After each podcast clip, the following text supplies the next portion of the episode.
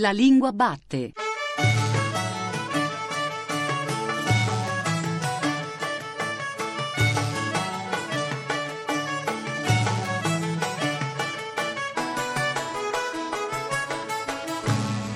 Buongiorno, buongiorno da Giuseppe Antonelli e bentornati e bentornate anche stamattina all'ascolto della Lingua Batte, il programma di Radio 3 tutto dedicato alla lingua italiana e oggi, a 40 anni dalla sua morte, a 40 anni dal suo assassinio, tutto dedicato alla lingua, allo stile, all'opera di Pierpaolo Pasolini.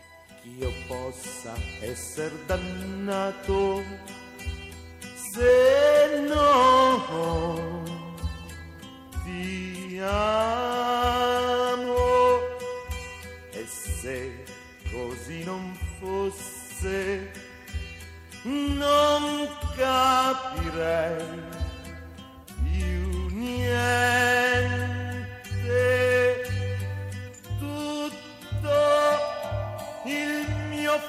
folle amore lo soffia il cielo lo soffia il cielo così.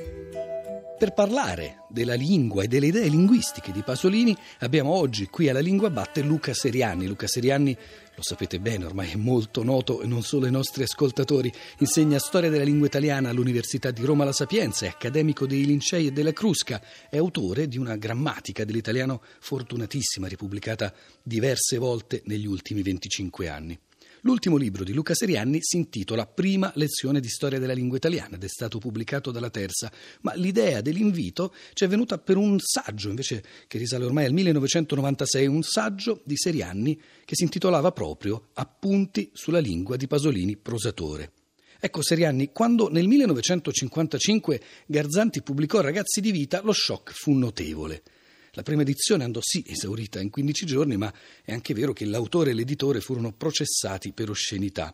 Molto di questo impatto senz'altro era dovuto ad aspetti linguistici. Allora cosa c'era, cosa c'è di così innovativo nella lingua di quel romanzo di Pasolini?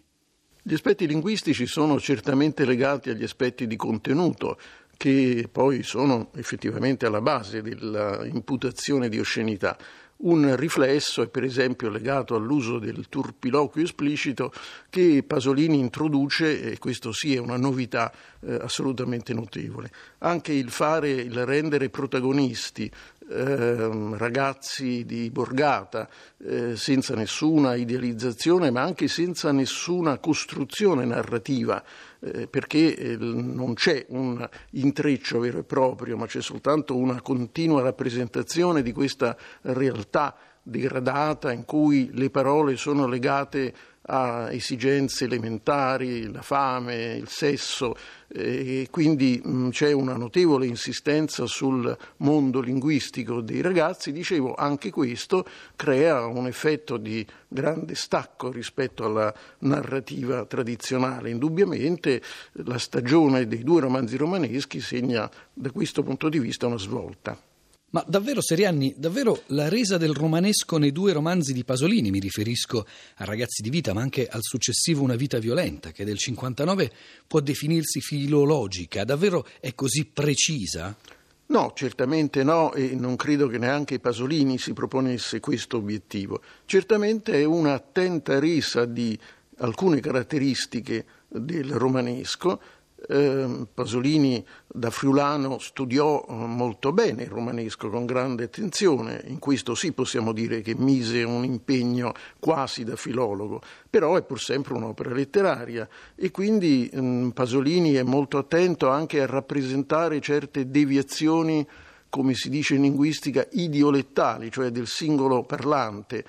Ci sono parlanti che dicono per esempio zi scritto ZI invece di sì e questo probabilmente sottolinea una pronuncia secondo Pasolini affettata, una pronuncia artificiale.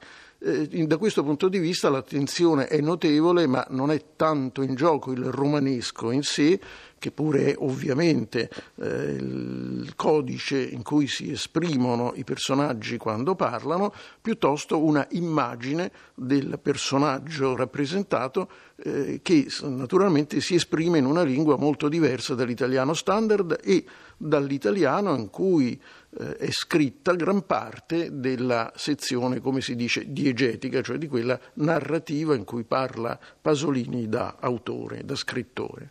Una parte importante in questo effetto complessivo, in questo effetto complessivo di tipo linguistico, la fa Seriani anche il lessico di provenienza gergale. Ecco, è gergo della malavita o è protolinguaggio giovanile? Ma direi entrambe le cose, nel senso che eh, la componente giovanile è fondamentale, è in primo piano. Il titolo Ragazzi di vita, in particolare del primo, eh, ma anche la vicenda del secondo, di Tommaso, il protagonista del secondo, sono molto indicativi in proposito. Però non c'è la rappresentazione vera e propria di un gergo della malavita come staccato dall'ambiente, è una semplice espressione che, eh, linguistica che Pasolini intende rappresentare senza mediazioni. I ragazzi di vita parlano così perché questa è la loro natura, non tanto per distinguersi da un contesto, per non farsi capire da altri, secondo la caratteristica di qualsiasi gergo, sia della malavita o sia in passato di particolari mestieri.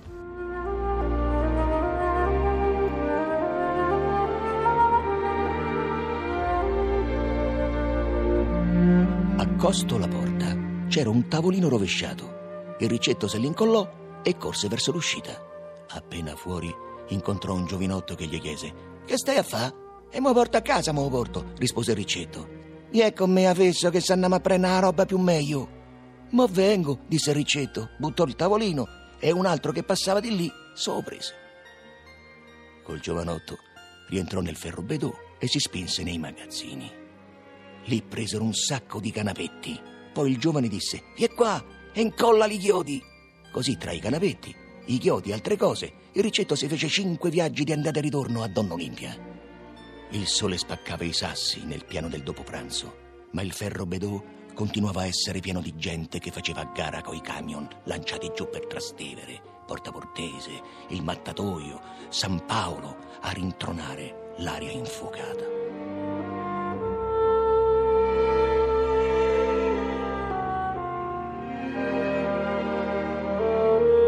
Pasolini non solo scrisse in dialetto, sappiamo bene che la sua prima raccolta di poesie era scritta nel suo friulano, ma difese a oltranza i dialetti, soprattutto vedendoli come depositari della cultura contadina, della cultura rurale.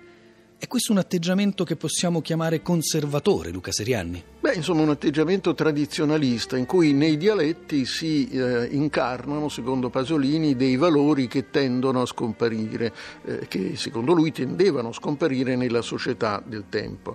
Questa percezione è naturalmente una percezione corretta, siamo nella fase della grande eh, rivoluzione industriale, tecnologica, il famoso miracolo italiano. Pasolini si colloca un po' ai margini da, da questo punto di vista, non forse avvertendo con sufficiente nitidezza che la dimensione rurale era via via condannata alla riduzione proprio in termini di forza lavoro, in termini di incidenza nell'economia e quindi rappresenta in questo mondo rurale una serie di valori eh, che inevitabilmente eh, tendevano ad essere superati nel periodo degli anni 50.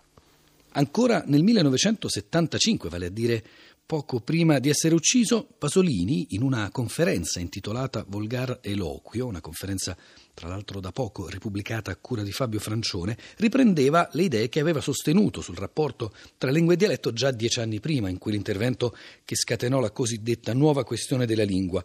Di fatto, sosteneva Pasolini, anche per colpa della televisione i dialetti sarebbero presto scomparsi, sarebbero stati sostituiti, diceva lui, da un italiano tecnocratico, chiamiamolo così, a base settentrionale. In realtà, Seriani poi non è che le cose siano andate esattamente così. No, i dialetti sono sì ridotti, eh, soprattutto è molto ridotta la quota di parlanti che non usano altro codice che il dialetto, no? però la quota di coloro che alternano italiano e dialetto è sempre molto significativa ed è sotto gli occhi di tutti che in alcuni eh, ambiti, in alcune aree italiane, il nord-est il mezzogiorno, il dialetto è obiettivamente molto forte. Soprattutto non si è avverata la seconda parte della, chiamiamola, profezia di Pasolini. L'italiano tecnocratico non si è affermato lì, si tratta ancora una volta di una percezione che ha un notevole interesse ma per la storia dello scrittore Pasolini. Va forse distinto, tratteggiando insomma, la personalità di Pasolini, da un lato il grande scrittore il grande intellettuale, perché poi naturalmente la sua dimensione abbraccia, come è notissimo, anche altri campi che non siano la letteratura, il cinema l'intellettuale da un lato che ha una sua percezione della realtà che non, non è tenuto ad essere scientifica e invece colui che eh, agisce da linguista senza naturalmente esserlo e di conseguenza le sue analisi sono fin troppo facilmente eccepibili. Ma nella letteratura, nel cinema, nella lingua di tutti i giorni è rimasto oggi qualcosa che possiamo ancora definire pasoliniano? Ma direi che è rimasto Pasolini come figura eh, tra le più significative del medio Novecento italiano, anche per questa dilatazione dei confini della letteratura ad altri ambiti. Questo è un suo aspetto molto importante ed una grande novità. Detto questo, sul piano della lingua non direi che sia rimasto molto perché eh, la situazione è veramente cambiata e non è tanto la televisione che ha scalfito o ridotto il parlato popolare giovanile paragergale, quanto la eh, espansione di altri strumenti di eh, comunicazione, eh, tutto il mondo di internet che ovviamente né Pasolini né altri alla sua epoca potevano lontanamente immaginare, però il quadro è così cambiato che ovviamente è difficile ritrovare eh, la realizzazione di tesi, di immagini, di prefigurazioni proposte da Pasolini.